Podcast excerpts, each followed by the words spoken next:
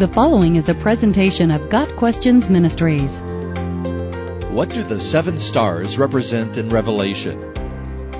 In Revelation chapters 1 through 3, seven stars are referenced four times. There are other sevens as well seven lampstands, seven spirits, and seven churches. Also, the first few chapters of Revelation contain letters from Jesus to seven historical churches in Asia Minor. In Revelation chapter 1, John is in the Spirit and hears a loud voice like a trumpet behind him. He turns around and sees a vision of the Lord Jesus in his glory. The Lord is standing in the midst of seven golden lampstands, and in his right hand he held seven stars. Verse 16. John falls down at Jesus' feet as though dead. Verse 17. Jesus then revives John and strengthens him for the task of writing the coming revelation.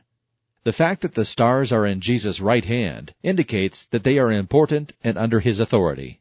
The right hand is a sign of strength and control.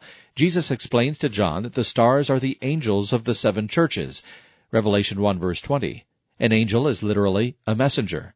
But that leads us to the question, are these human messengers or heavenly beings? It could be that every local church has a guardian angel who oversees and protects that congregation. Even if that is the case, a better interpretation of the messengers of Revelation chapter 1 is that they are the pastors or bishops of the seven churches, symbolized by the lampstands. A pastor is God's messenger to the church in that he is responsible to faithfully preach God's word to them.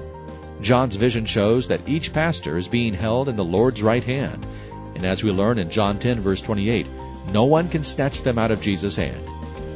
Got Questions Ministry seeks to glorify the Lord Jesus Christ by providing biblical answers to today's questions.